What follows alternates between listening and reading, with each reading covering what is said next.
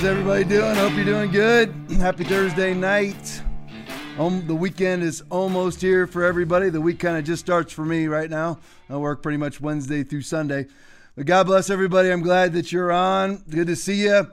We're live on YouTube tonight, live on Periscope tonight, live on Facebook. We finally have all three together for a night. So be praying that we don't get banned off of anything. Pray that we stay hidden, just so everybody knows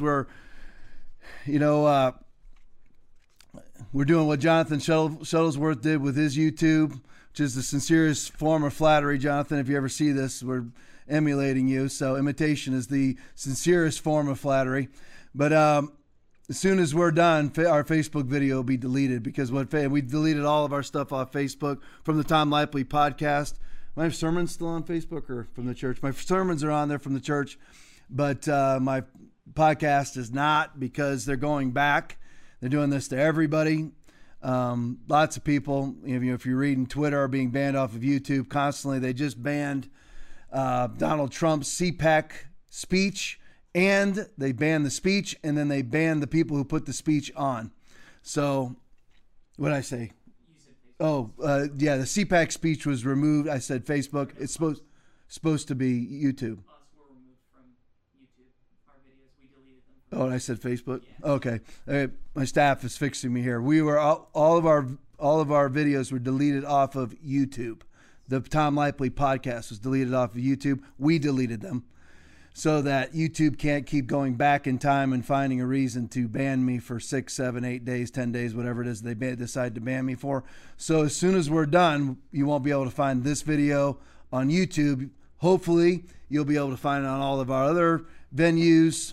So, you have to go there, because you have to do it, because that's the game Facebook is playing. Until they start paying the price for playing games like that, we have to deal with it. Until Gab, we can go live on Gab, hopefully at some point on Gab TV, and live on Rumble. When we do, we'll either replace YouTube or not care about YouTube anymore. All right, some quick hitters from the Gateway Pundit.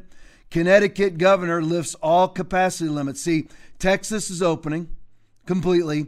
Mississippi is opening completely. See, now all these governors, because they're capitulators and collaborators at heart, they start, because they don't want to hear it from people. This is what it takes. You see, you have to call your congressman.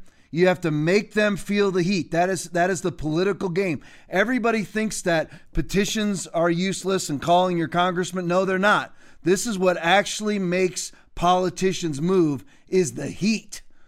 So when you've got Mississippi completely opening up, Texas completely opening up, Florida, listen, I live in Florida, and everybody sings Florida's praises, and they should. DeSantis is either the best governor or top two governors in the country. He is. Love Ron DeSantis. Hope he's the governor for as long as he wants to be. Love him. Very much favored the church.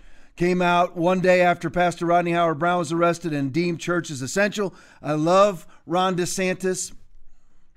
But we're not open here completely, as CPAC found out.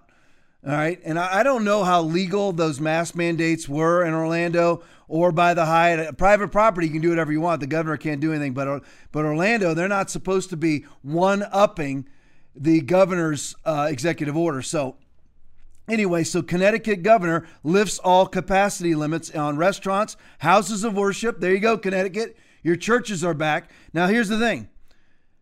Many of you in Connecticut are going to need to start new churches. You cannot go back to a COVID collaborating church. Don't. If the pastor is never, listen, all public figures, pastors and politicians who blew up their churches, blew up their cities, blew up their towns, ruined people's employment, destroyed people's businesses, they need to all, pastors and public figures, all need to come out and publicly repent. I know the non-spiritual people are not going to use that terminology. Listen, if they don't repent, I'm talking about pastors, if they do not repent, do not go back to their church, because they're not following the Bible if they don't repent. They've been following lies for a year. Everyone talks like we'll be closed for 9, 10 months. We have not been closed for 9 or 10 months. We are 13 days. No, we're less than that. We're 10 days. From 15 days to flatten the curve to 300, we're 15 days from 365 days of 15 days to flatten the curve. All these capitulating, acquiescing pastors need to come out and publicly apologize, publicly repent and say, I was wrong, or do not go back. You're going to get preached covetology when you go back. You know, we closed, we were all good. We love thy neighbor. We were all good community partners and good neighbors. You're going to keep hearing it. It's going on right now. But it's all the capacity limits have been lifted off of restaurants, houses of worships, and gyms, but that keeps the mask mandate in place.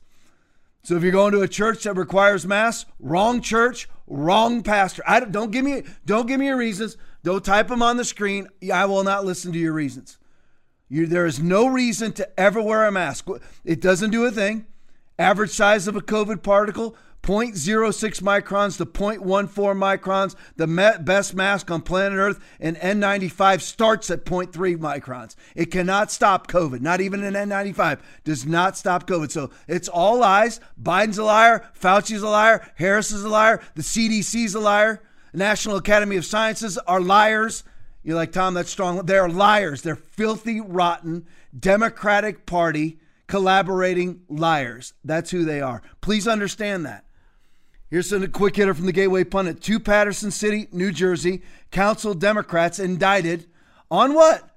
Voter fraud charges after using mail-in ballots to steal an election. Whoops.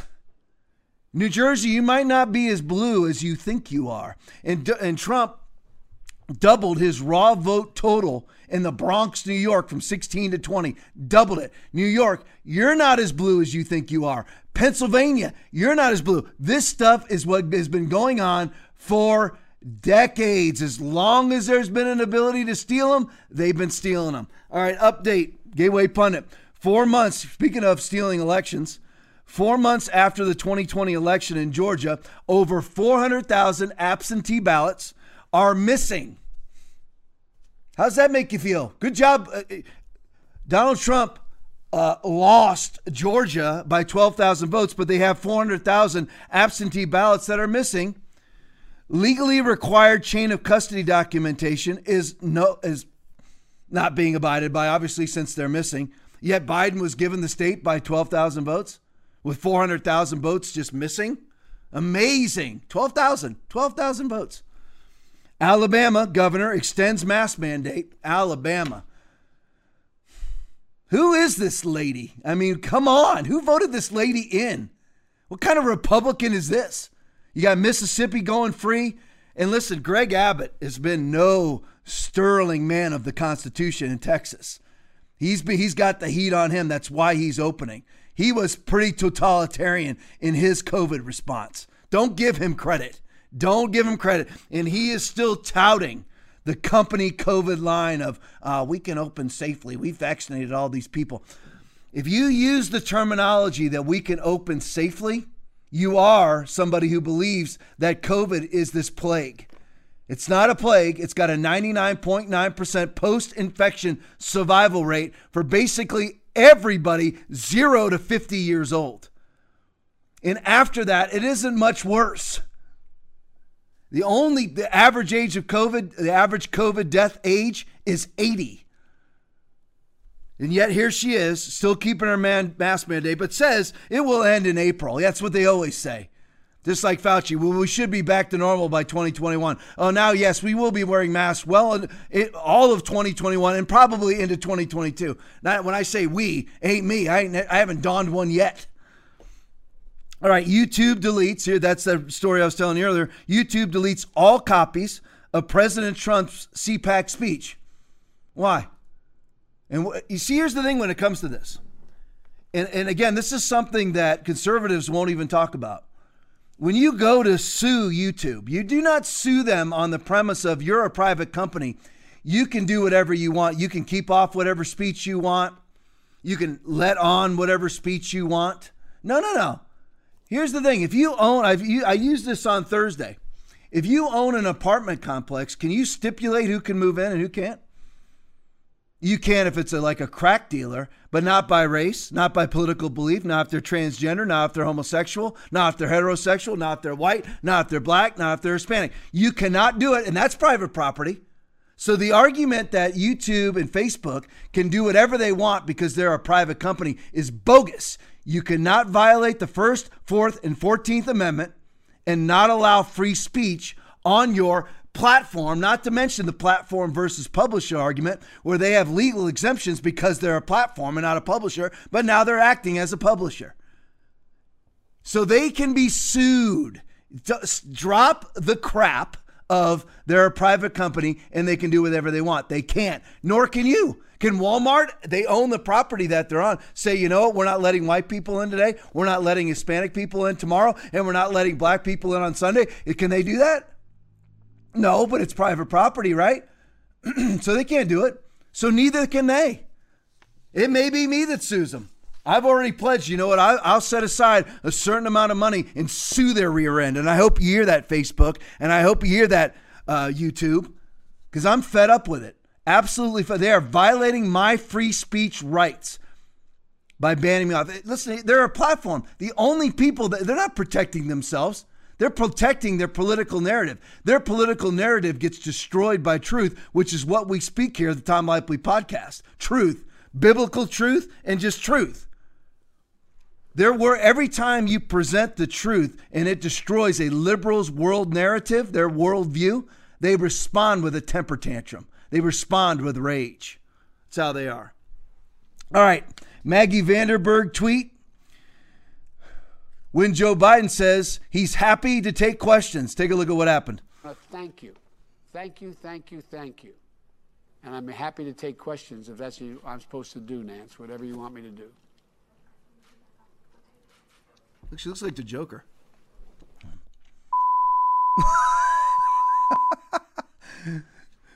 So there he goes, I'll be happy to take questions. They cut the feed. Here it is from another angle. There are many more things we know we have to do. So I want to thank you all. I really mean it. From the bottom, I want to thank you. Thank you, thank you, thank you. And I'm happy to take questions if that's what I'm supposed to do, Nance, whatever you want me to do. Whatever you want me to do, Nance. Here's what she wants you to do, Joe. Right here. There he is, the most powerful man on the planet, the man with his hand on the nuclear button. All right, breaking 9/11. 4 Republican senators and four Democrat senators have signed onto a bill so far. Democrats: Kane, Duckworth, Coons, Durbin. Republicans: Young, Lee, Grassley, and Paul have signed on to a bill that limits him in his ability to conduct warfare. It limits him in his war powers. That comes from him going ahead and launching airstrikes in Syria with zero congressional approval whatsoever. And by the way, innocent people were struck by that. Innocent Syrians were hit by those airstrikes. But so they've launched a bill to limit his war powers. All right, Kirk Schlichter tweet. Sports leftists are stupid and you shouldn't patronize them. That really is simple as that. Greg Popovich, by the way, multi-millionaire, living off of the teat of American capitalism, which he speaks out against, but I don't think he's giving up his limousine liberal ways, calls for Governor Greg Abbott's decision to end Texas mask mandate, calls it mystifying, ignorant, and ridiculous. Well, let's look at how the NBA truly feels. I got this video. This is from a Milwaukee Bucks game, and they have their own hand sanitizer cam. Hand sanitizer cam. This is what this, just so everybody, I want you to recognize this. I want you to get this. You need to understand who it is that's pushing COVID. You're like, no, it's a disease. It's a deadly disease. It's not. It's a political tool to control you. How can it be a deadly disease if you're 0 to 19 years of age, and if you catch COVID, your survival rate is 99.997%. 20 to 50, if you catch COVID, your post-infection survival rate is 99.98. How is it that COVID is this deadly disease? And why are they putting, well, 500,000 people died? No, they haven't. I don't have a lot of time to get into that. That came from death certificate manipulation, which I went over on Thursday. If I have time, I'll go over it again tonight. But everybody's afraid to talk about it. All the conservatives, my favorite ones, all afraid to talk about that 500,000 people that have died of COVID. When cancer, heart disease, and the flu have all disappeared, pneumonia, everything's gone. Somehow, miraculous. Same death count, though. Somehow 500,000 people have died of a manufactured virus that started in the Wuhan laboratory. And somehow we end up with exactly the same death count in 2020 as we had in 2019. See, so you need to know who's pushing this narrative. It's always the leftists, and they're hoping that conservatives will buy in, and most have, led by the Church of Jesus Christ. Sadly, sadly, sadly. But this just shows you the NBA. Let's look at what kind of propaganda they push. Play for me, Aaron. There you go. This is not a Milwaukee Bucks game. Now you like that. Hand sanitizer cam. Who's pushing the narrative? The liberal NBA. Who's the NBA in cahoots with? China. Refusing to speak out against their totalitarianism and trying to impose it on everybody else. There you go. Just want everybody to know that it's coming from one source. You're like, no. Other people buy in because they're afraid of Democrats. I'm not afraid of Democrats. I'm not afraid of them calling me a xenophobe. I'm not afraid of them calling me a zealot. I'm not afraid of them calling me a conspiracy theorist. I'm not afraid of them calling me a racist. Are you? And if so, why? Why are you afraid of the opinion of somebody who wants to butcher the unborn and has absolutely no conscience and thinks that, just butchering, pulling out a baby piece by piece out of their mother's womb is perfectly fine and virtuous? As a matter of fact, Joe Biden calls us Neanderthals. He himself, 60 million worldwide abortions per year. Those are the ones reported. New York does not have to report all of their abortions, nor does California, both of which are the abortion capitals of the United States of America. Number one cause of death in the black community is abortion. So he calls us Neanderthals. You can put that up, Aaron. There you go. Biden on Texas and Mississippi's decisions to end mask mandates. The last thing we need is Neanderthal thinking. Awesome. Play it for me. Message to Texas and Mississippi. Texas and Mississippi. I think it's a big mistake. Look, I hope everybody's realized by now these masks make a difference. We are on the cusp of being able to fundamentally change the nature of the disease. You can't even understand what this goober's saying because of that. Hey, freeze it right there, and if you can freeze it right when his hand's on his face. All right, bring it back to me. And you can kind of flip back and forth there while I'm talking on this. This is the funniest. Leave it, see if you can keep it frozen with his hand on his face. What's so funny about this, and I want you to notice this. I'm not going to bring it up every video that I show tonight, whether it's Democrat or Republican. I want you to notice that every single one of them picks at their face constantly while they're wearing the mask, pulling it up. What's the worst thing you can do with a flu bug? The Kung flu or any other flu bug. What's the worst thing you can do is touch anywhere near your nasal passages, anywhere near them, or your eyes, anywhere near them. And that's what they do. We were advised from the onset of this mirage COVID response to not touch your face. And that's all that they do. It's just, it parallels with this. 76% of all COVID cases are caught in the home, so they lock you in there. They tell you never touch your face, never touch your face, never touch your face. And then they put a thing on you that causes you to perpetually touch your face. Isn't it funny how it works?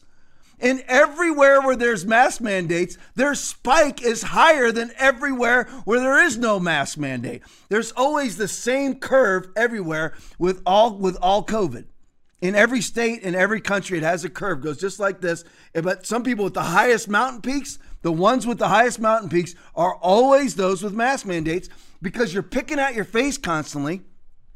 That mask is not physically capable of stopping the coronavirus. A double mask, a triple mask, a quadruple mask, 100,000 masks, they can't stop it because a COVID particle is way smaller than any mask 0.06 to 0.14 microns, N95 0.3 microns can only block a particle starting at 0.3 microns, which is almost 3 times the size of a large COVID particle. So you have these politicians endlessly picking at their faces. And you wonder why there's been huge outbreaks of COVID in the House of Representatives and the Senate. I wonder why. Play it for me, Aaron. In people's arms. We've been able to move that all the way up to the end of May to have enough for every American, to get every adult American to get a shot. And the last thing we need is the Neanderthal thinking that in the meantime, everything's fine, take off your mask, forget it. It still matters. I carry a card and I don't have it, I put it on my desk. As of yesterday, we had lost 511,874 Americans. We're going to lose thousands more. You can bring it back to me. So there he is. What they do is they endlessly going to push that 500,000. We are the only country, listen to me now, the only country on the planet that counts COVID deaths the way that we do. Now this changed on January 20th. It changed, I'll tell you how. But we are the only country on the planet that allows a doctor to presume that it's COVID and then count it as a COVID death. Only country on the planet does that. What happened, why there is such, this is from the National File. The National File put out a peer-reviewed study that we have overestimated our COVID deaths by 1,600%, which, by the way, correlates directly with the CDC's own findings that said that all the COVID deaths, that only 6% of all the COVID deaths were actually caused by COVID only. 6%. At the time, it was like 250,000 deaths. Now they're saying there's 500,000. So 6% of 500,000 is somewhere between 30 and 50,000 COVID deaths, which is a flu season, but the flu's disappeared. So a lot of those are flu deaths also. But what happened was, I'm explaining this stuff to you, and you need to know it. I know I'm not showing you a video and this may seem wonky and boring, but you need to know these things. But the peer-reviewed study out of the National File said we've overestimated our COVID deaths by 1,600%, which correlates to the 6%. So it all correlates mathematically to the 6%. So out of 500,000, we really have 30 to 50,000 COVID deaths, a standard flu season. That's the fact. Listen to me. Ready? Here it comes. Facts. That's the facts. So what happened? How did we get there? How did we overestimate them by 1,600%? Because our death certificates, which are national, they're all the same, put out by the CDC, the doctors have to sign when somebody dies. I know this from law enforcement experience because I used to have to arrange the signature. How it works is for 17 years, from 2003, get the date now, ready? From 2003 until March of 2020. Oh, when was that? Oh, the COVID outbreak. So from 2003 until March of 2020, we did 17 years, did death certificates exactly the same, which was line 1, primary cause of death. Line 1 was your comorbidities, your pre-existing conditions. Somebody had lung cancer. They end up with pneumonia. They have lung cancer cause of death. Line 2, were the contributing factors, pneumonia would go on there. What they did was they changed it. They said COVID, and remember all you had to do at the time was have a presumption of COVID. Some had positive tests, but all you had to do is have a presumption of COVID. So COVID always goes on line 1. They changed it. If the person was in hospice with stage 4 lung cancer with a week to go, this happened numerous times, and the person ended up with a PCR test positive for COVID, whether they ever showed any signs of it or not. Line 1, cause of death, COVID. No. It's supposed to be lung cancer, contributing factor. Pre-existing goes on line 1. Contributing factor goes on line 2. They changed it. Or existing factors go on line 2, where a person tests positive for COVID, but had absolutely no symptoms, but they died of congestive heart failure. COVID goes on line 1. That's the change. And their actual pre-existing condition goes on line 2. They changed it. That's why we count COVID deaths differently than any country in the world. Every other country kept those lines in place. We made a contributing factor have the power of a person's not even a contributing factor, a possible contributing factor, COVID-19, we made that more powerful than somebody who had stage 4 lung cancer, according to our death certificates. Only country on the planet that did that. So on Inauguration Day, things changed. Suddenly, on Inauguration Day, you have to have a positive PCR test to be considered a COVID case. Didn't have to happen before, or a COVID test. Why are they doing that? So the death rate goes down while Biden's president. Who put that out? The WHO put that out. The World Health Organization that Biden joined approximately less than a week later, rejoined. They also stopped, they did the PCR tests, which are not designed to show or indicate COVID. They're designed for something else. We're using them to test whether somebody's positive or negative for COVID. They were spinning that cycle 40 times. In other words, they spun your DNA so much that they would find COVID somehow, even if you never reached the level of infected. Never. You could add a cold 10 years ago, which is a coronavirus. It's going to show you positive for COVID because they spun it 40 to 45 times. The standard flu test is 30 to 35 times they spin it. What they do on Inauguration Day, brought it back into 30 to 35. So you have less positive COVID tests. According to a doctor that I follow, I don't know if I have his info here or not. I don't know. A doctor that I follow, the Dr. Jensen, he's pretty, just type that in. He's everywhere. Former state senator out of Minnesota, also practicing MD. According to him, up to 85% of PCR tests prior to the change of them spinning your DNA are absolutely wrong. Your positive PCR tests were wrong because he spun your DNA so much. They were telling people they were positive when they were never infected. Facts. You're not going to, everyone's afraid. You're not going to hear that on Tucker. There he is right there. Follow that guy. Awesome. Is that, did I get his name right, Aaron? Jensen? Dr. Jensen. Follow that guy. I have a video of him on Saturday that I'll show you. Scott Jensen. There, I never can remember his first name. Dr. Scott Jensen, practicing MD for over 30 years. Listen to him. Listen to Naputi. Listen, there's thousands of doctors that will absolutely share what I'm sharing, that will agree with what I'm saying. All right, here we go. The Hill tweet. This is the governor out of Mississippi. Reeves slams Biden criticism. Mississippians don't need handlers.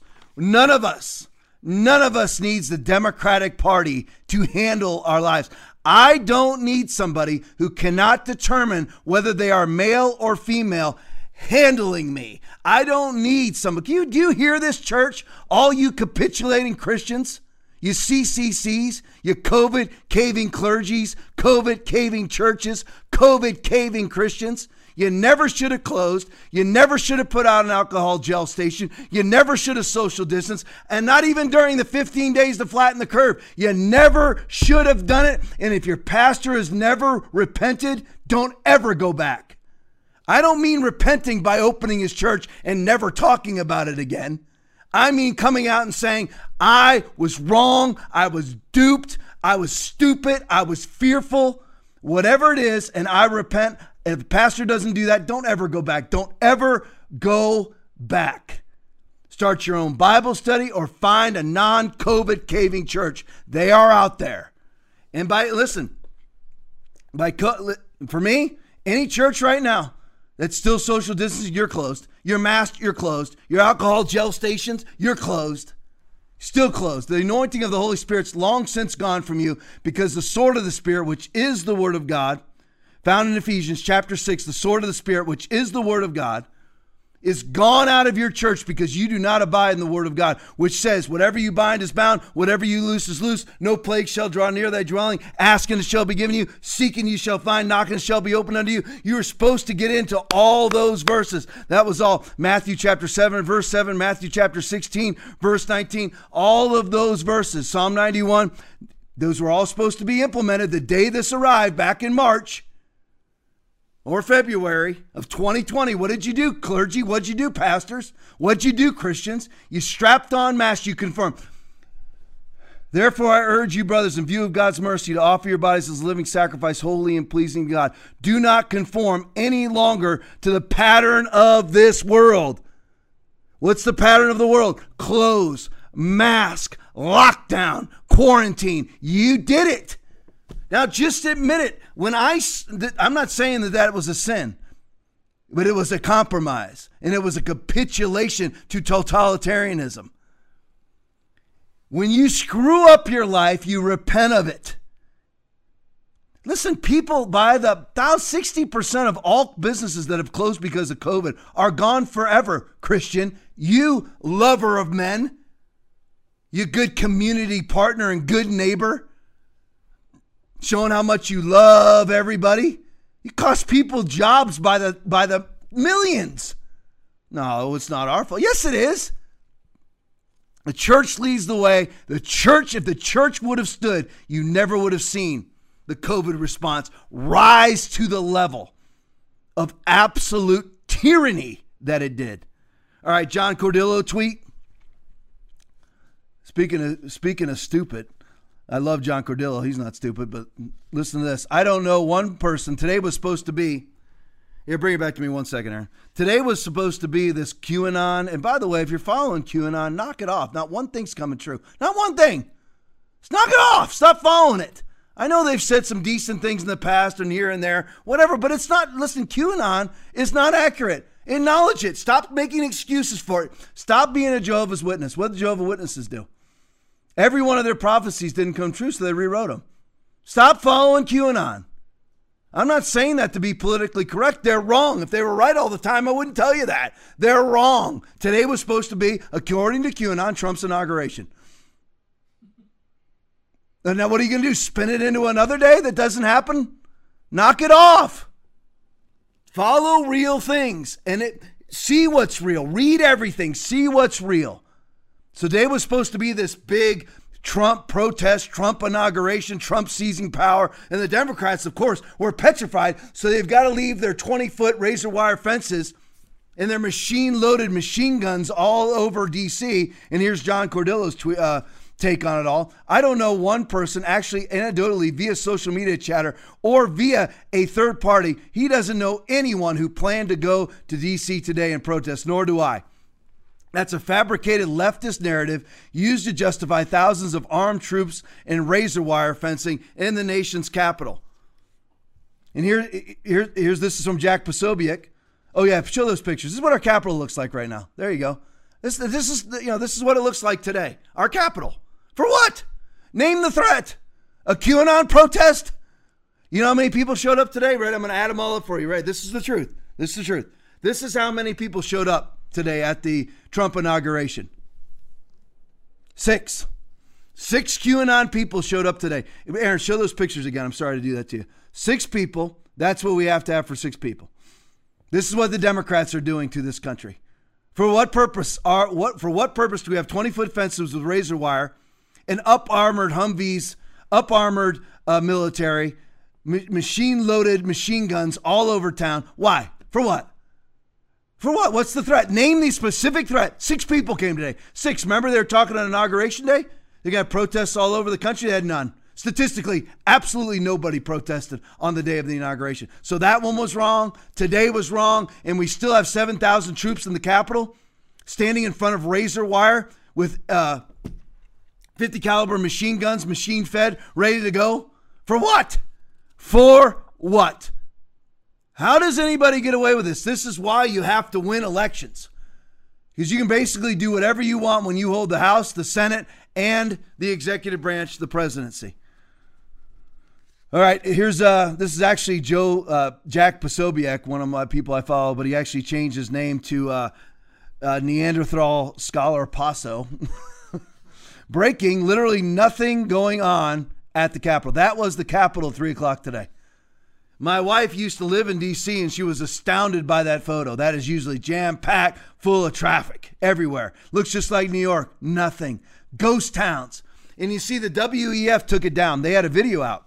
The World Economic Forum, which is lockstep, really indistinguishable from the Great Reset. The WEF put out a video that I had pulled down. I've got to save them from now on. I might violate their copyright standards. I don't know, but I've got to pull them onto a zip tribe next time because they took it down. But they were showing city after city, and they were talking about the ambient noise and the pollution has been lowered. 2020 was the greatest year. Scientists can now hear earthquakes that they could never hear before. What a great year 2020 was.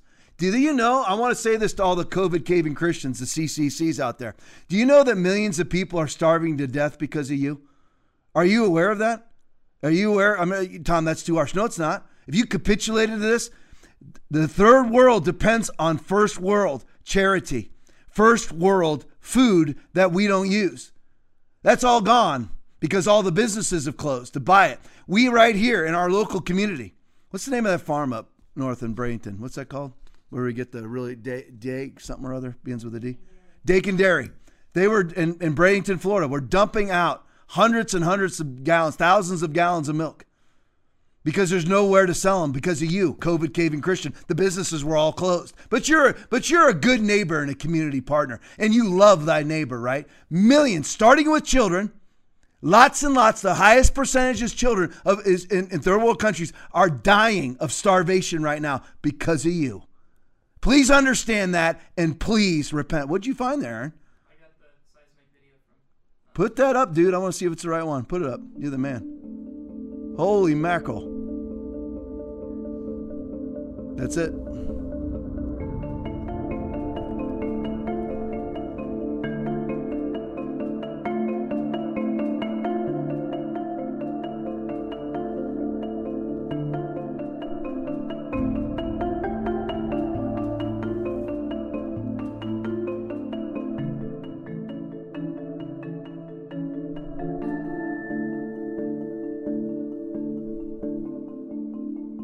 Falls and air pollution, clearing city skies from Asia to America.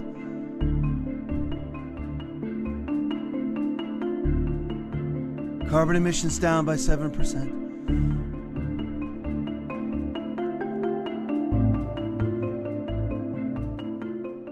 Just so you know, Aaron, you are the man. You are the man. I could not find that video. They took it down. They had it all over. It was all over Twitter, and they took it down.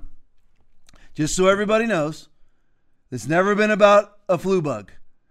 What they're doing is they're seeing who can they control for when they institute climate change lockdowns, climate change mask wearing, climate change quarantines, climate change controlling of your life in every aspect.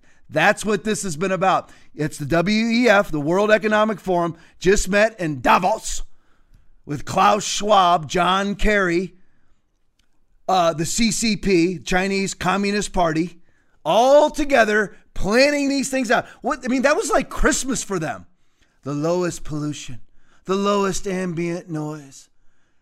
People are starving to freaking death. People lost their jobs for life. People are on welfare. People are in extreme poverty because of you. And that you put out basically a Christmas video. Yeah, roll that in there. There you go. 50 years, World Economic Forum. That is the Great Reset.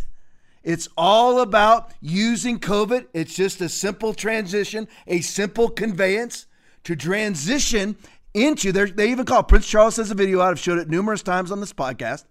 He has a video out that says, this is the opportunity of a lifetime that will not come again. But it's short, and we need to use it to build back better, which comes from the World Economic Forum, which comes from numerous countries in Europe. Joe Biden did not think of build back better.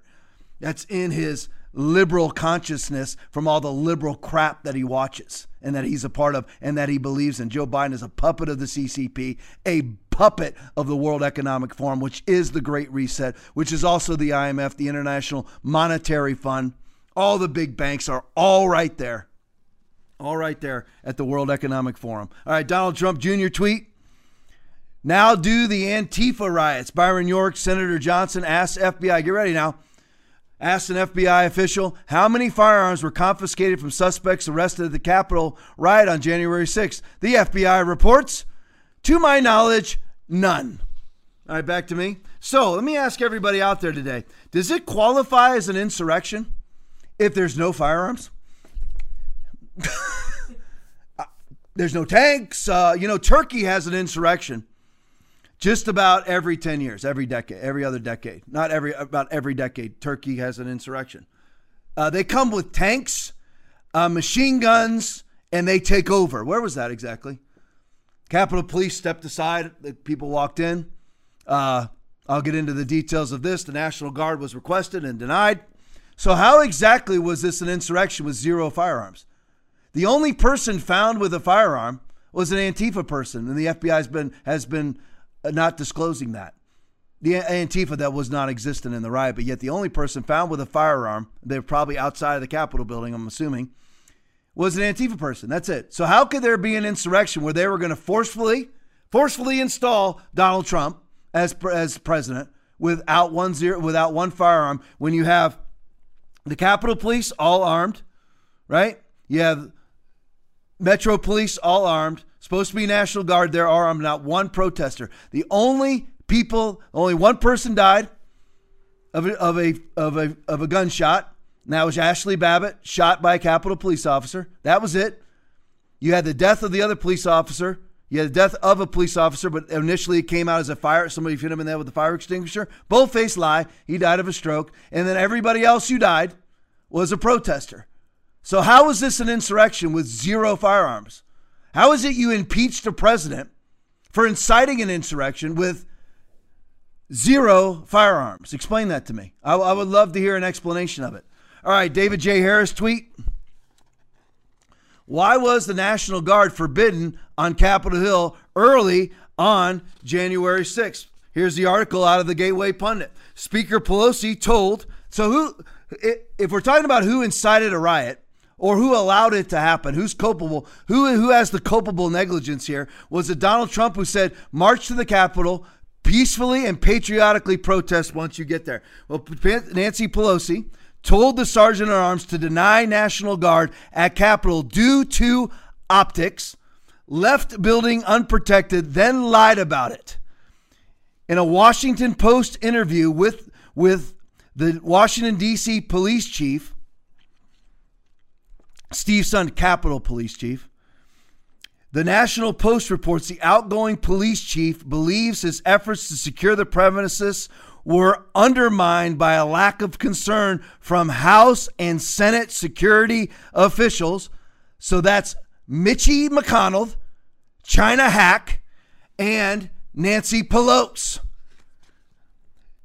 Security officials answered directly to Speaker Pelosi and Senate Majority Leader at the time, Mitchie McConnell.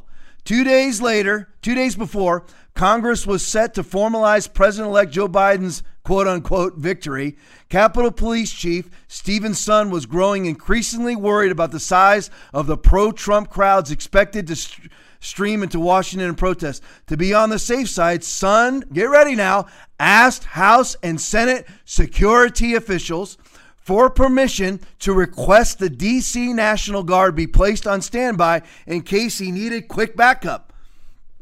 But Sund said they turned him down. It was fruitless. John Fauci, chief of staff for D.C. Mayor Muriel Bowser, another political hack, admitted literally this guy is on the phone. I mean, crying for help. It's burned in my memories. Trump did it? Nope. In the aftermath of the January 6th Capitol riot, former sergeant at arms, they're all gone. Son resigned, sergeant at arms resigned, all because Pelosi turned down what the Capitol Police Chief asked for. Sergeant at Arms Paul Irving recalled to House administration how previous discussions with House Speaker Nancy Pelosi and her office factored in to his blender of decision making, according to three sources with direct knowledge of Irving's talk with House administration. Pelosi's office had previously impressed upon Irving, the sergeant at arms, that the National Guard was to remain off Capitol grounds. Whoops! Who should be impeached here? Irving allegedly told, remember, Donald Trump okayed 10,000 troops to be there. And what did the Pelosi do? Nancy Pelosi, what'd she do? Turned them down, ready? They are to remain off Capitol grounds. Sergeant at Arms Irving allegedly told House administration, the discussions which centered around optics allegedly occurred in the months prior to the January 6th riot, during a time when deployment of federal resources for civil unrest was unpopular with Democrats. Remember? Remember now how it worked. Trump kept telling him, you give me your cities, I'll shut down the riots in a half an hour, which he did in Minneapolis, St. Paul. But Seattle said no. Portland said no. So they raged on all summer long. So they couldn't look like hypocrites by putting in the National Guard here. So for optical reasons, they turned down the National Guard, Nancy Pelosi and Mitchie McConnell. And who got impeached? Who's on the House floor? Who's on the Senate floor roasting Donald Trump? But Mitchie McConnell. Of course the Pelosi's doing it, but Mitchie McConnell's doing it too. Why? To cover his sorry, pathetic, cowardly rear end. He should have been impeached. Nobody would have got to the Capitol with 10,000 National Guard troops sitting there. Nobody. And they turned it down. It was them. Trump, the alleged inciter of this insurrection with no firearms, told everybody to be peaceful and patriotic. He offered them 10,000 troops to surround the Capitol. They said no because we don't want to look bad. That's an absolute. These are all absolute facts. Facts. They're not denying it. Where's the Post denying this tweet? Where is it? Not there. All right, Byron York tweet. Speaker Pelosi chose retired General Russell Honore to review Capitol security. Notice who she chooses. She chooses a lackey. In wake of January 6th riot, after some newly discovered deleted tweets, including this one, aimed at Senator Hawley. Republicans say Honore seems a bit partisan. Look at his tweet. This little bit of SHIT was his Yale law degree, should be run out of D.C. and disbarred ASAP. Hawley, Cruz, he calls them A-hats. These Yale and Harvard law grads is higher order. He needs to learn how to write a sentence. This is a general. This is a former general. He has no idea how to write a sentence. Is high order white privilege? This is who she, back to me, this is who she put in charge of investigating the Capitol riots. Over this retired general. Who wants, hey Aaron, put that tweet back up. All the way so I can, yeah, that's good.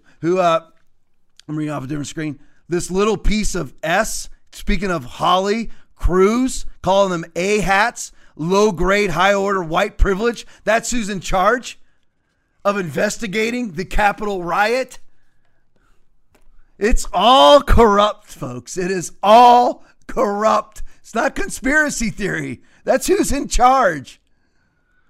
Kyle Becker tweet, breaking news. Speaker Pelosi's cover is completely blown. Breaking, National Guard commanding general blows gigantic hole. The commanding general of the D.C. National Guard blew a gigantic hole in the narrative that the Capitol building security was merely, and you know, let's go right to the video. Play it for me. Thank you, Chairman Peters, and thanks to our witnesses. General Walker can continue to talk about your recollection, if you don't mind. This morning, you have testified that you received this letter from Army Secretary McCarthy on January 5th, so just the day before the attack on the Capitol. In that letter, did Secretary McCarthy prohibit you from employing the National Guard's quick reaction force without his authorization? So I have the letter in front of me, and his letter does not, but it is the Secretary of Defense says that I have to use it as a last resort, but the Secretary of the Army told me, and it's, I have the letter, that I could not use the quick reaction force. I would just read it. Yeah. I withhold authority to approve employment of the District of Columbia National Guard Quick Reaction Force and will do so only as a last resort in response to a request from an appropriate civil authority. Yeah. I will require a concept of operation prior to authorizing employment of a civil of a quick reaction force. Now, a quick reaction force normally is a commander's tool to go help either a civilian agency, but more typically to help the National Guardsmen who are out there and need assistance. So let's get the key facts down. Back to me. Here's what the general said. They have a quick reaction force that could have had them there, basically like National Guard 9/11. Boom, 911, National Guard's there. Quick reaction force turned down by Nancy Pelosi, turned down by Mitch McConnell, turned down by Muriel Bowser, mayor of D.C., because they have to have appropriate civil authority. What does that mean? They have to have a request. Trump okayed it, but you still have to have a request. Did the Pelosi request it? Absolutely not. Muriel Bowser made a point. Mayor of D.C. made a point of saying she doesn't want any National Guard there. So if you want to know who's at fault, here they are. Are you ready? Here's Muriel Bowser. She's at fault for the Capitol riot. Can you put the picture up of Muriel Bowser? There you go.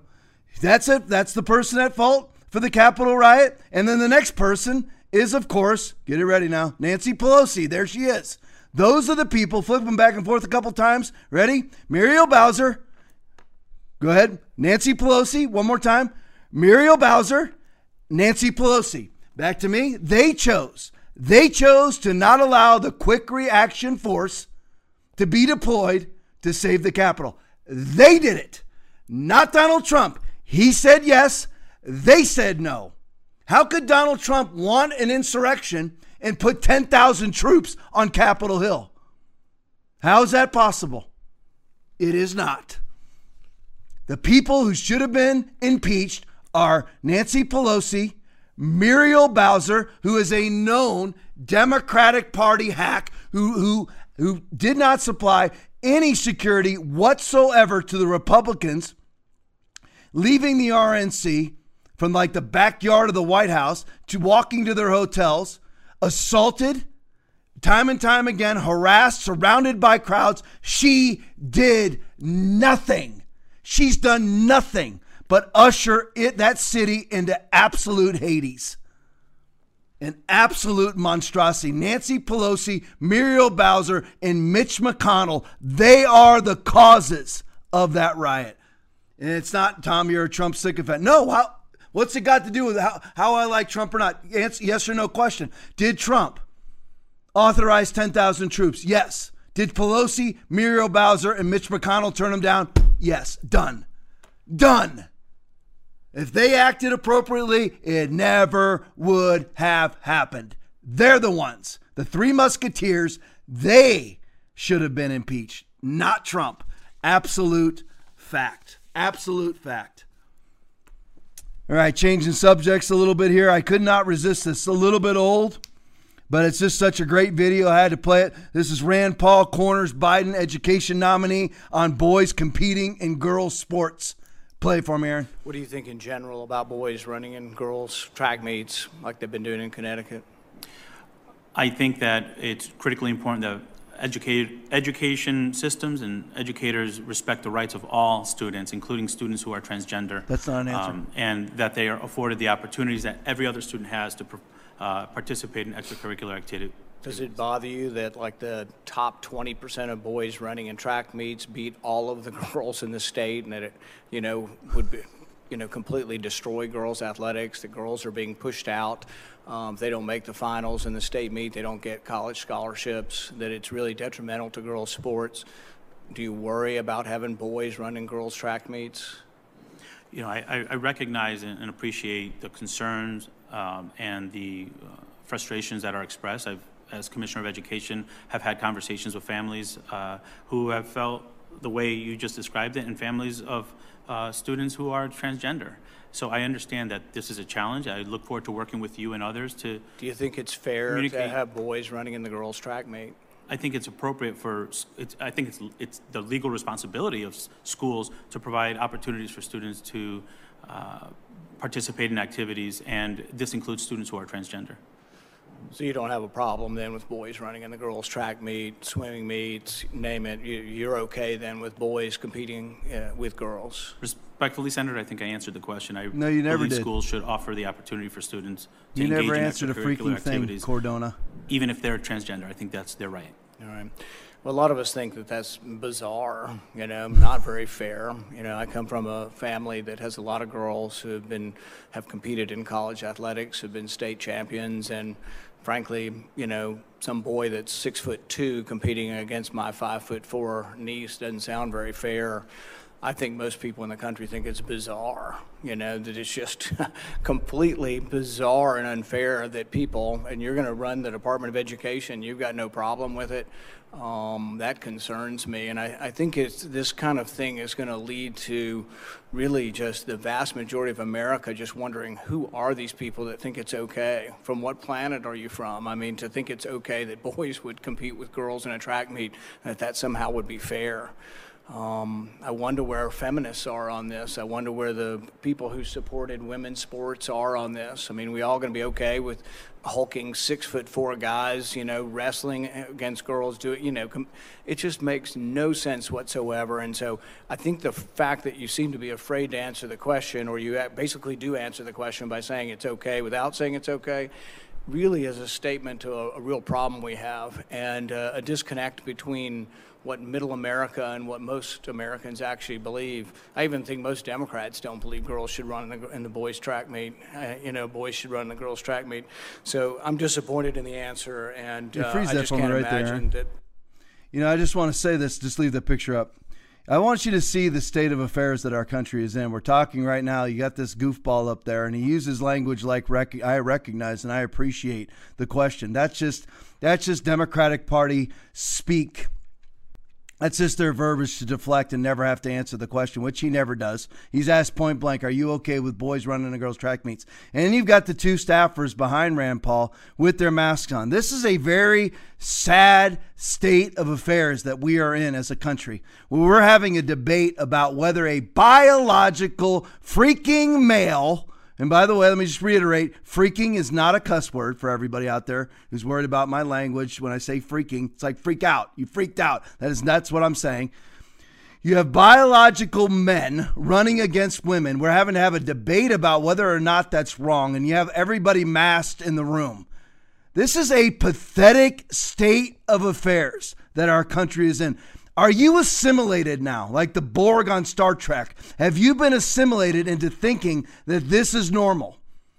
Everybody masked, ridiculously stupid conversations about men running in women's track meets, men competing against women in MMA fights, men competing against women in swim meets, volleyball, boxing, whatever it may be.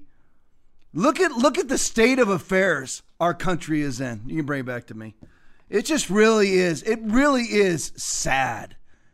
And it's so sad that, you know, I always start with Christians, then I go with conservatives, then it's everybody else. It is a very, very sad state of affairs if you've been assimilated into thinking that it's normal, that you're watching the Super Bowl with cardboard cutouts in the stadium. Why you're watching the NFL to begin with, I don't know, because they're just a bunch of Black Lives Matter terrorist supporters to begin with, and kneelers and boot-licking butt-kissers that are afraid to stand up for anything. The NFL would be huge right now if they stood up to Black Lives Matter. It would have been the biggest season of their lives. I would have even watched them if they stood up to Black Lives Matter with their empty, stupid stadiums. But I refuse to be assimilated. I will never consider it to be right. I walked into Home Depot the other day. My wife and I were one of about 4 people out of 100 not wearing masks. Ridiculous. And right here, where they're not mandated. That's like literally taking a baseball bat and knocking out your own teeth. All right, Kirk Schlichter tweet. Save women's sports.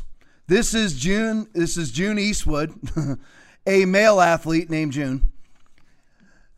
See, I barely can get this out. I mean, this just reminds me of Isaiah 5:20.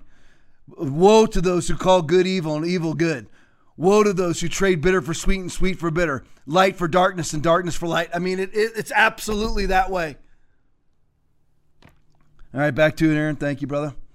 a male athlete that identifies as female winning the NCAA Big Sky Women's Championships. This has to do with Olympics, folks. I mean, this is the Big Sky NCAA Big Sky Women's Championships. This is what this man, what a freaking little pansy this man is, who can't even qualify for this event as a man, so he goes and competes as a woman. One title is too many. One young woman losing out is too many. Save women's sports. Now, what I want, I'm going to show you this video. It's only 26 seconds long. I want you to count when you see the first woman on the screen. Tap your nose when you see it. Go ahead. Where are they? Where are the women? That's a man right there. Full-blooded, biological male. Where are all the women as he's winning this event? Ready? 1,001, 1,002, 1,003, 1,004, 1,005. Over 5 seconds. Back to me. Do you know how much? Back to me.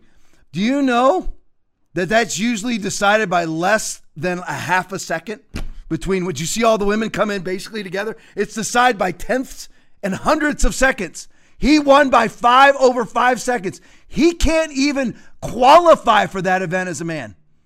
This is the Democratic Party. How could, listen, all of you soccer moms who voted in Joe Biden because Donald Trump sends out mean tweets, and all of you fruit roll up, juice box packing Christian moms, to your soccer, to your softball, to your baseball, to your volleyball, to your cheerleading. Hey, good luck, by the way. All you people who voted Joe Biden for cheerleading, that's going to be absolutely abolished. The Washington football team, formerly the Washington Redskins, just got rid of all their cheerleaders, and they're putting in a gender neutral dance team. Yeah, facts. Whoops. And you voted for Biden? Good luck with all your lady sports out there. They're all going to look like that. Just like when Biden opened up the doors to the southern border, they're all down there. All the transgenders are coming for your daughters. Enjoy. At least you got the guy out who sends out mean tweets. Congratulations, numbnuts. Absolutely unreal. All right, Dennis, let's put this Dennis Prager video on.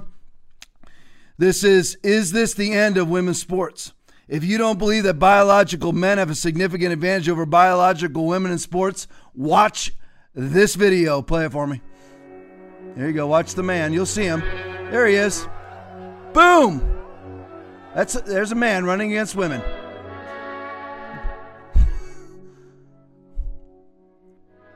I've been training to be a championship sprinter since I was 8 years old.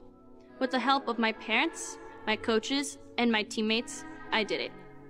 By sophomore year of high school in 2018, I was one of the top 5 female high school sprinters in Connecticut. But then, one day, I wasn't. At the state championships that year, 2 people passed me, passed all of us girls, literally. They finished 1st and 2nd in our races, dominating the field. Were they more motivated?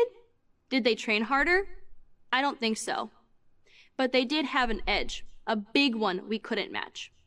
They were biological boys who said they were transgender girls. Do you think that's fair? Males competing against females?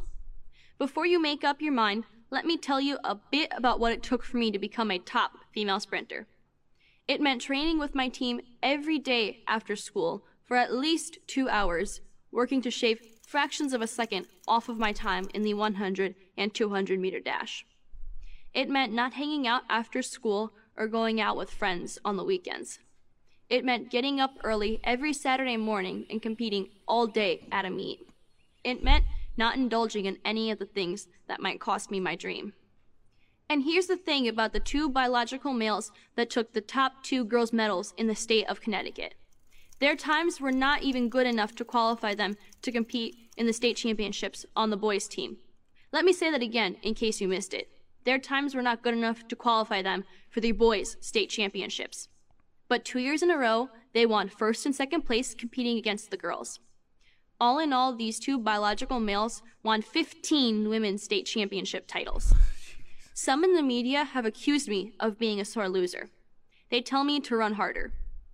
but the biological changes that males go through during puberty are so significant they gain an insurmountable advantage in strength and in speed. That's why boys always competed against boys and girls against girls. U.S. runner Allison Felix is an inspiration to me. She's the fastest female sprinter in the world.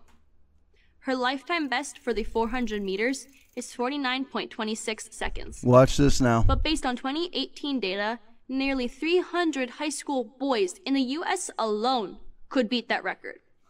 What we are talking about then All right, back to me. This girl lost out on scholarships. She lost out on being scouted for scholarships by scouts. Lost out because she couldn't go to the state meet because she lost to these two boys every year of her life, and she beat every other girl. Think about that if that was your kid. But yet, you know what? You got to put in Joe Biden because Trump sends out mean tweets, right, Christian? Right, Christian? Christians who say, you know, Trump has a non-Christ-like demeanor. How's pulling baby parts out, piece by bloody piece, out of the mother's womb? How's calling men women and women men? How's that sit with you, Christian? Read your Bible. Read your Bible instead of going by your heart or by your spirit. Read the Word of God instead. Mean tweets? Demeanor you don't like? Lincoln Project Republicans? Lincoln Project Christians? You're pathetic. If you ever quarantined yourself, if you ever locked down, you have bought into the same rhetoric that is ruining women's sports. It's all the same lies. COVID response is a lie. Men and women's sports? Come on. And we all know the Equality Act that was just passed by Congress hasn't gone through the Senate yet. Maybe it'll make it, maybe it won't. That's just allowed men to waltz right into your daughter's shower room in high school. Great job, soccer mom. Great job. You know what? Don't worry. The mean guy's gone. But you got the perv watching your daughter shower. Great job. You know what? Great job. Unbelievable. All right, Josh Hawley tweet. Biden immigration policy in a nutshell. Pro-illegal, anti-illegal worker. The White House, Tom Elliott's underneath there. The White House to illegal immigrants, we are not saying don't come. We're saying don't come now. Play it for me. We are progressing every single day. I don't have a particular timeline, but all I can do is communicate both to the American public and to the individuals seeking protection that we are working around the clock 7 days a week to make that time frame as short as possible, but they need to wait. But they need to wait with a particular goal in mind. We are not saying don't come. We are saying don't come now. Back to me. So they're not telling illegal aliens. They're not telling illegal aliens not to come. Men and women's sports. 0.1% post-infection death rate. Close all down. They're illogical. They're illogical, moronic, narrative-driven Democratic Party communist, socialist hacks. That's who these people are. That's all the political motivation to stay in power. That's all they care about. They're not telling illegal aliens to stay away. What sense does that make? We're not telling you not to come commit crimes. We're just telling you don't come commit crimes yet. We're not telling you that a man's not a woman and a woman's not a man. We're not, listen, you know what? COVID only has a 0.1% post-infection death rate, but lockdown, mask wear, quarantine. No, it doesn't make a bit of sense, and most people are afraid to speak against it, and most people acquiesce and capitulate and collaborate with it, including the church. There's a lot of pastors who are way too cowardly to say that homosexuality is a sin. They're cowards. Jesus said, whoever denies me before men, I will also deny him before my Father in heaven. Matthew chapter 10, verse 33. Read it. Might not want to be denying the word of God, which is Jesus. John chapter 1, verse 1. In the beginning was the Word, and the Word was with God, and the Word was God. You deny the Bible, you're denying Jesus Christ. He is the Word. There are three that bear witness in heaven: the Father, the Word, and the Holy Spirit. And these three are one. 1 John chapter 5, verse 7. Please read the Bible. It's all the same lies. What does John chapter 8, verses 44 and 45 say? It says the devil is the father of lies. His native language is no lie. His native language is lying. And Jesus said, because I tell you the truth, you don't believe me. Men are men. Truth. Homosexuality is a sin. Truth. COVID-19 is a 0.1, same exact as the flu. Post-infection death rate.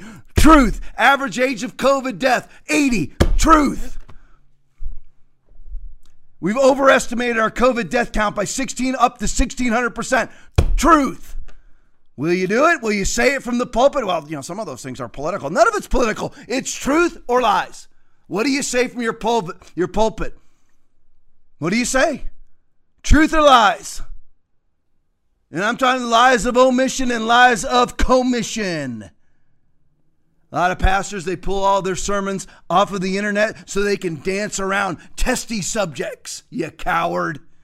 Preach the word instantly. Be instant, in season, out of season, reproving, rebuking, exhorting with all long-suffering and doctrine. 2 Timothy chapter 4, verse 2.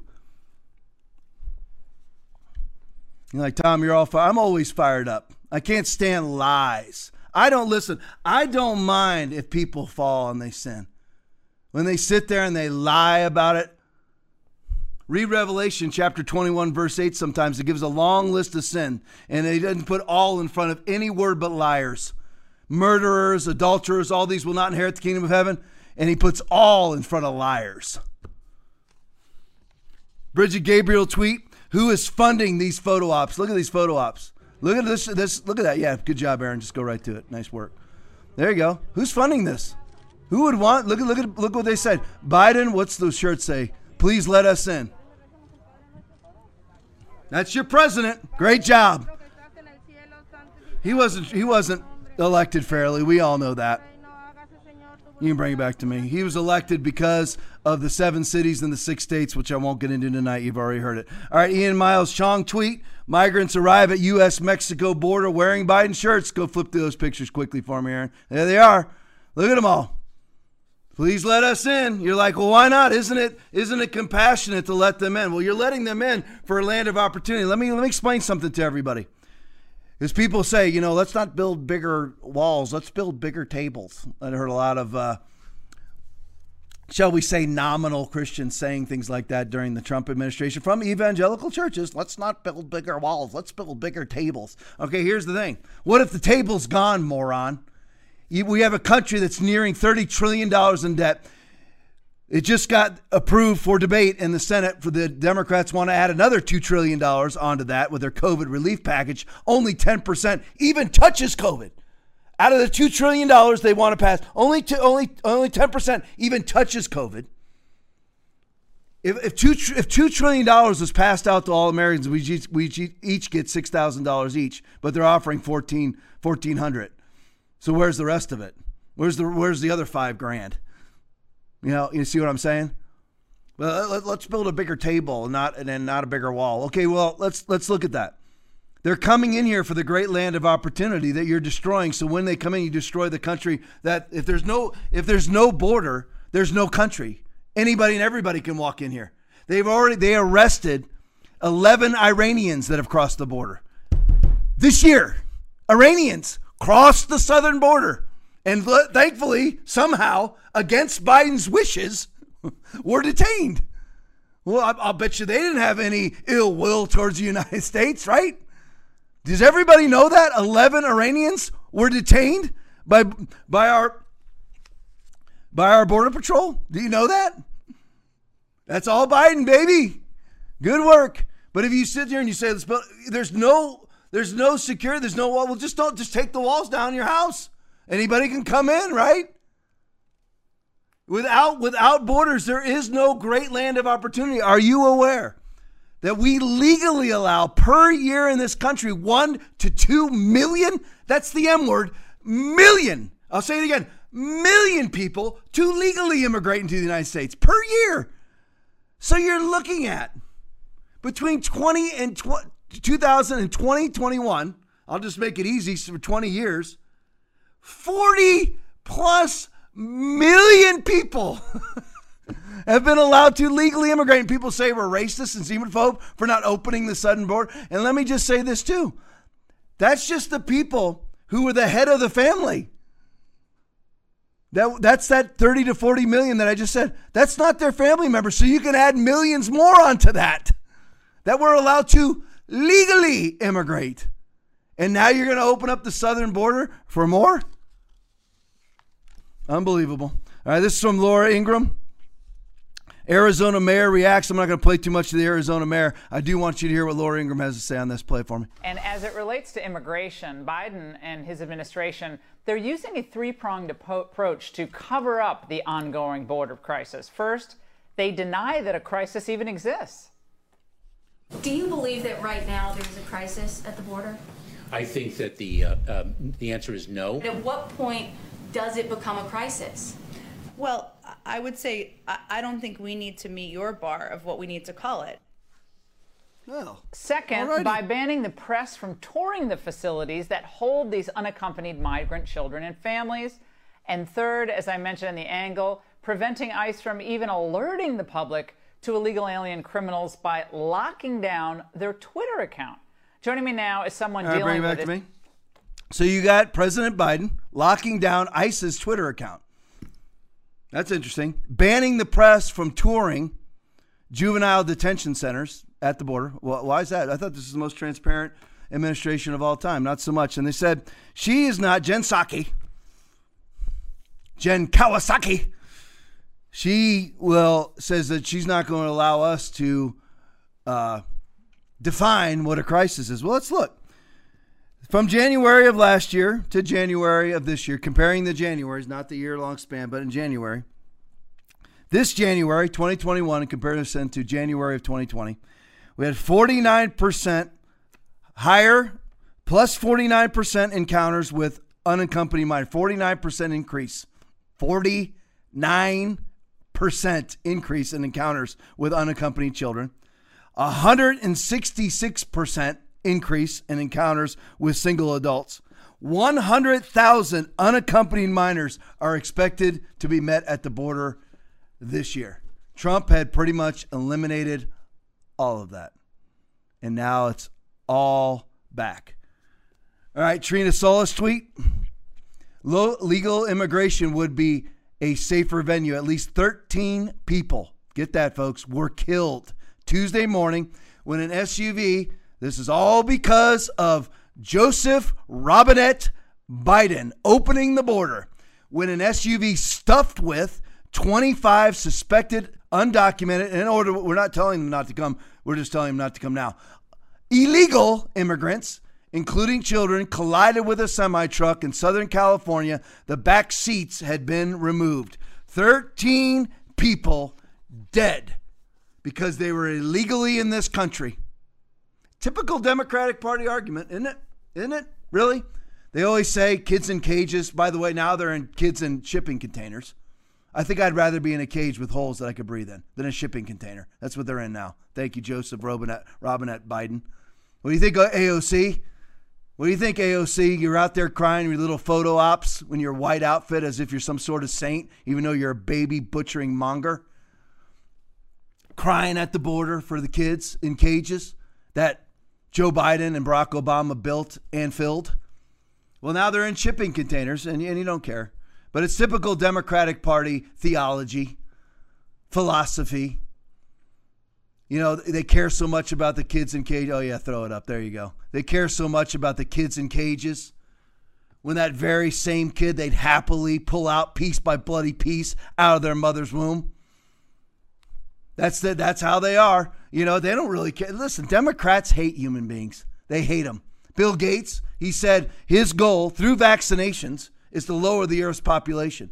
And the World Health Organization had to admit publicly that they had sterilizing agents inside of their polio vaccines. Facts!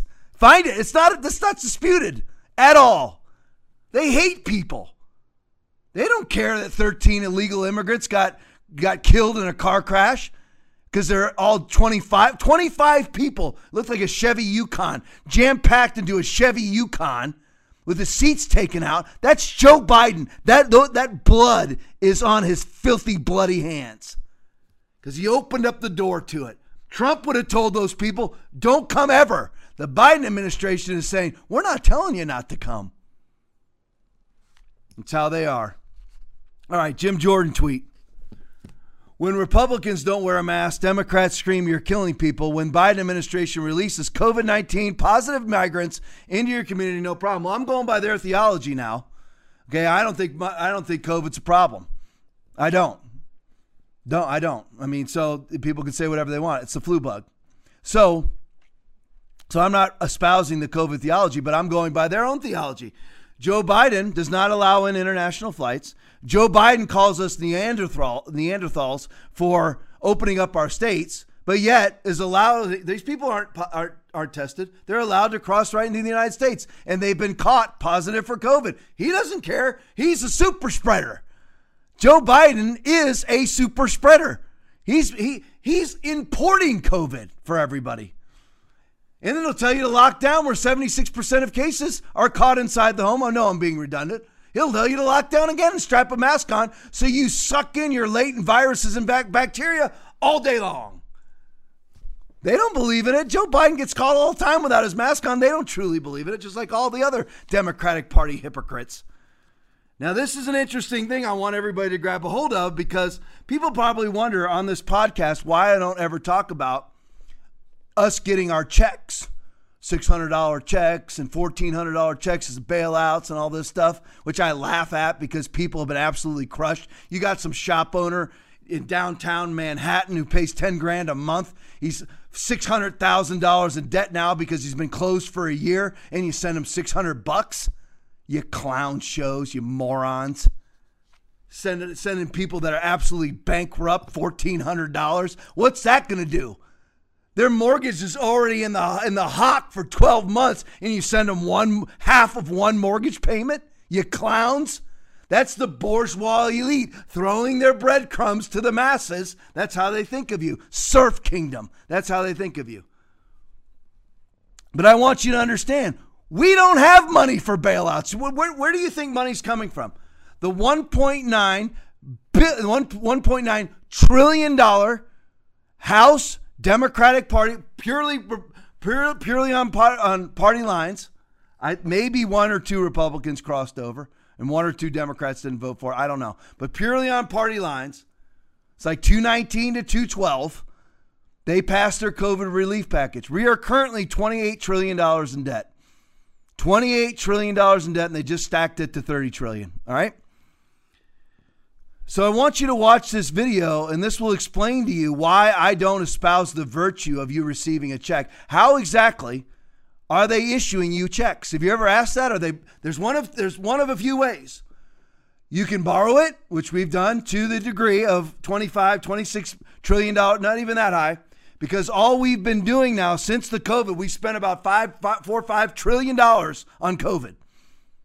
A flu bug with a 0.1 post-infection death rate. 99.99% survivable. Post-infection, $4 or $5 trillion. And now more on that.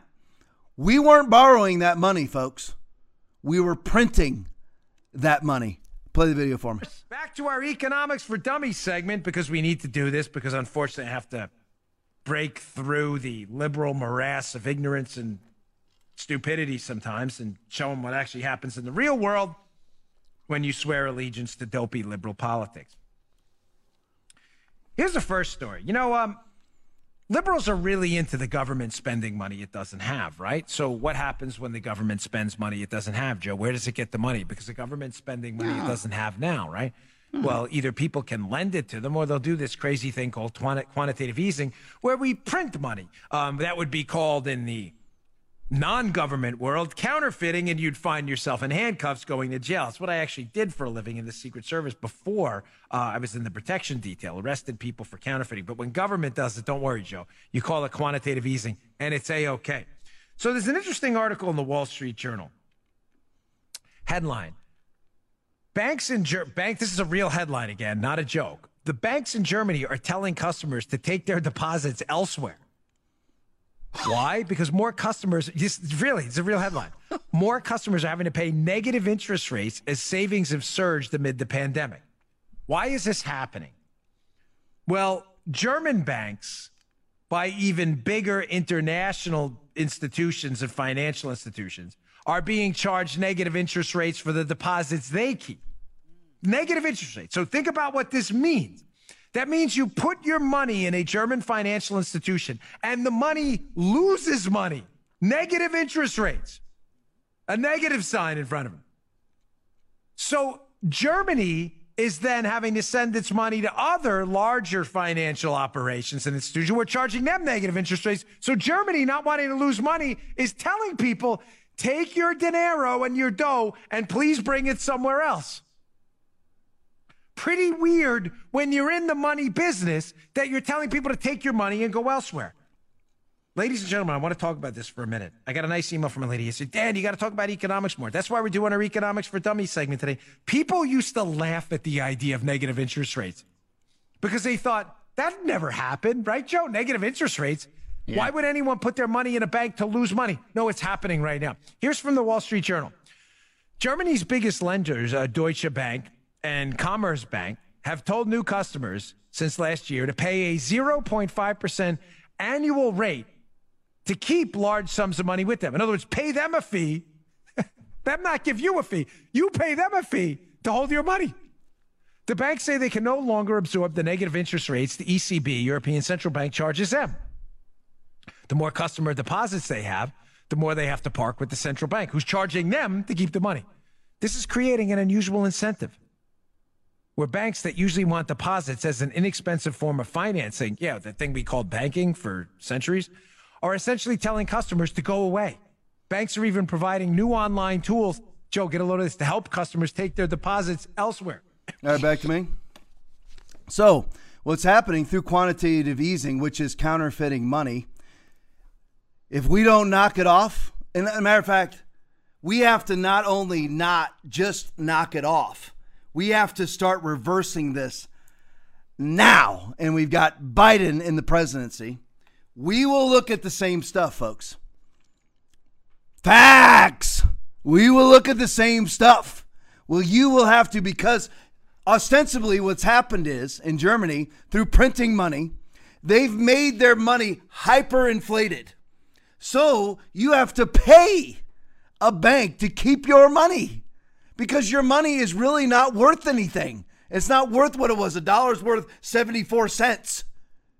That's what's happening. When you keep printing money, you know, we're going to print another $2 trillion.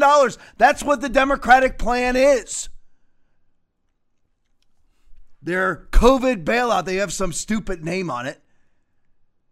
And I just love these Democrats in Washington come up to their little podiums and talk like they're experts. They've ushered this country. You know what? In 2000, a mere 21 years ago, we were $1.1 trillion in debt. 1.1, 20 years ago. And now we're on the cusp of $30 trillion. We spent all those, how many years did the United States existed at 2000? Whatever many years it was. Lots and lots of years. All the previous administrations. 1776 all the way to 2020. All those years. And we mounted up $1.1 trillion in debt, primarily because of Bill Clinton. And now, and I couldn't stand it then, but Bill Clinton is a saint when it comes to monetary economic policy in comparison to George W. Bush, who ushered us up to $8 trillion in 4 years, and then Barack Hussein Obama. As of yet, the worst president in American history, ushered us in, put another 11 trillion on top of Bush's 8 trillion, thereby becoming, as George W. Bush was the previous winner, Barack Hussein Obama ushered in more debt than all previous presidents combined. And sadly, Donald Trump was going to do the same thing. And I love Trump, but I'm sorry, that's exactly what was going to happen. Anything anybody wanted as far as COVID, Trump put, okay, masks, okay, quarantine, locked, everything Fauci said, okay, I don't want to suffer the political consequences, suffer them. Go the Sweden's route. But I want everybody to know, negative interest rates, where you pay a bank to keep your money, you're losing money every year, but you just don't want to lose too much, so you keep it in the bank. That's what hyperinflation causes. It makes your money. What's $100,000? It makes it worth $50,000. Look at me now. Overnight. Yeah. The more you print and print and print, they're not even borrowing it from China anymore, the United States. They're just printing it. Your COVID check for $1,400, everybody wants, even the conservatives, even the Christians, even the churchgoers, even the Trump lovers, I want my $1,400. Understand, it's counterfeited, printed money that is destroying your country, and it's ushering us towards being Venezuela, where they're picking trash out of the back of trash trucks to eat. The average person has lost 30 to 40 pounds in Venezuela. Because of what? Because of what? Hyperinflation from printing money. It has to stop, Democrats. Sadly, remember, Democrats are evil. Republicans are cowards. You got some beta male like Ben Sass. All he cares about is bootlicking and butt-kissing Democrats so he can stay in power. Errol Weber tweet. There you go. Coca-Cola just fired him for being too white.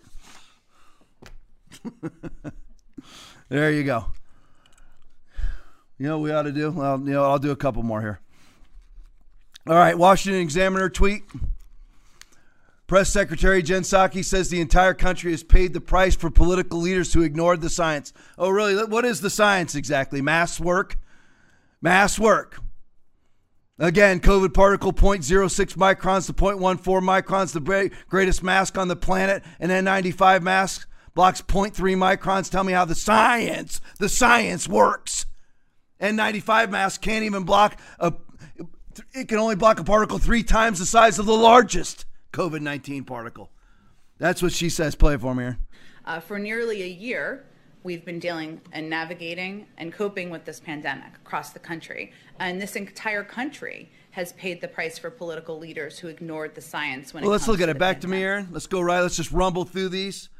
Fast-paced here. Put that up, and we're going to go quick. Let's check in with hospitalizations. Go right to the graph. Let's look at this. Here we go. Let's look at the science, huh? Jen Psaki, Biden administration. Let's look at the science. Current hospitalizations per 1 million.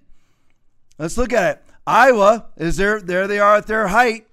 Their mask mandate on November 17th skyrocketed up the cliff. Mandate and restrictions lifted, and look at it go downhill. There's the science. Mask mandate November 7th, they peaked it off. And mask mandates were lifted, it goes right on down. All right, next one. We're still on Iowa. Go to the next one, the science says. Okay, you got it. Science says, behavior is what matters, which is why states with mandatory masks or partial mask requirements or low compliance all move in unison, peaking and dropping at the same time. In other words, you look at this. I want you to put up the graph, Aaron. So you have people with sometimes required, mandatory, and no restrictions. Everybody see it. Mandatory is in the mandatory mass, mandatory science, sometimes science, and no science. Look who does the worst. Sometimes required does the worst. In other words, it doesn't matter because you cannot stop a particle that's 0.06 to 0.14 microns with your mitigations. Next one up. The top 4 states. Oh, really, Jen Psaki? We've seen the results of politicians ignoring the science. Hey, Jen, they're all in your party. The top 4 states in COVID mortality rates are all run by Democrats. All right, go to the next. We'll go to Breaking 9/11. There you go. China, I just wanted to put this out there for everybody. China makes COVID-19 anal swab test mandatory for all foreigners. Rodney Howard Brown responded with this. There's a swab in my thingamabob by Dr. Seuss. There you go. All right, Cassandra tweet via Todd Starnes. What am I doing here? I know this is old, but I just got to play it. Play it for me. He was getting on a plane. He told me he came in to see me last event. And representatives Shirley Jackson Lee, Al Green, Sylvia Garcia, Lizzie Pinelli, Pinnell, and what am I doing here? I'm going to lose track here. All right, put Raheem Kassam up real quick. Joe Biden won't hold a presser. He's gone 43 days without holding a press conference. How long did Barack Obama wait? 10 days. How long did Donald Trump wait? 15 days. And we're at day 43. Tomorrow will be 44 at least. Joe, unless I'm a day or two behind. 43 is being gracious. Joe Biden has not held a presser. He took down the petition site on the website where you're allowed to like petition the government sort of on the White House website. That's gone. Deleted the White House comments page. Won't publish his schedule and refuses to hide and refuses to show his Zoom call visitor logs, his virtual visitor logs. That's the most transparent government allegedly in history right there. I wanted to get to that one. Go to that one, Aaron. Good job. All right, here you go. Dr. Seuss is bad for kids, but this is okay. Back to Rodney Howard Brown's response. There's a swab in my thingamabob. There you go. So there you have it. I guess we'll call it a night right there. Listen, I love you guys. I appreciate you. YouTube has done a good job cutting my viewership. I'm looking at it about in half. We're about 48. We're usually closer to 100. Thank you so much on YouTube. Some of you switched over from... thank you so much on Facebook. I mean, some of you switched from YouTube to Facebook. Thanks for hanging with me as I've been banned off Facebook and YouTube at various times. So thank you for sticking with me. You want the truth. You want the gospel of Jesus Christ. It is right here, right now. Tom Lipley Podcast. Join with me. I'll be back Saturday night, sum up the week at 8:30. I love you all. God bless you. Have a good night.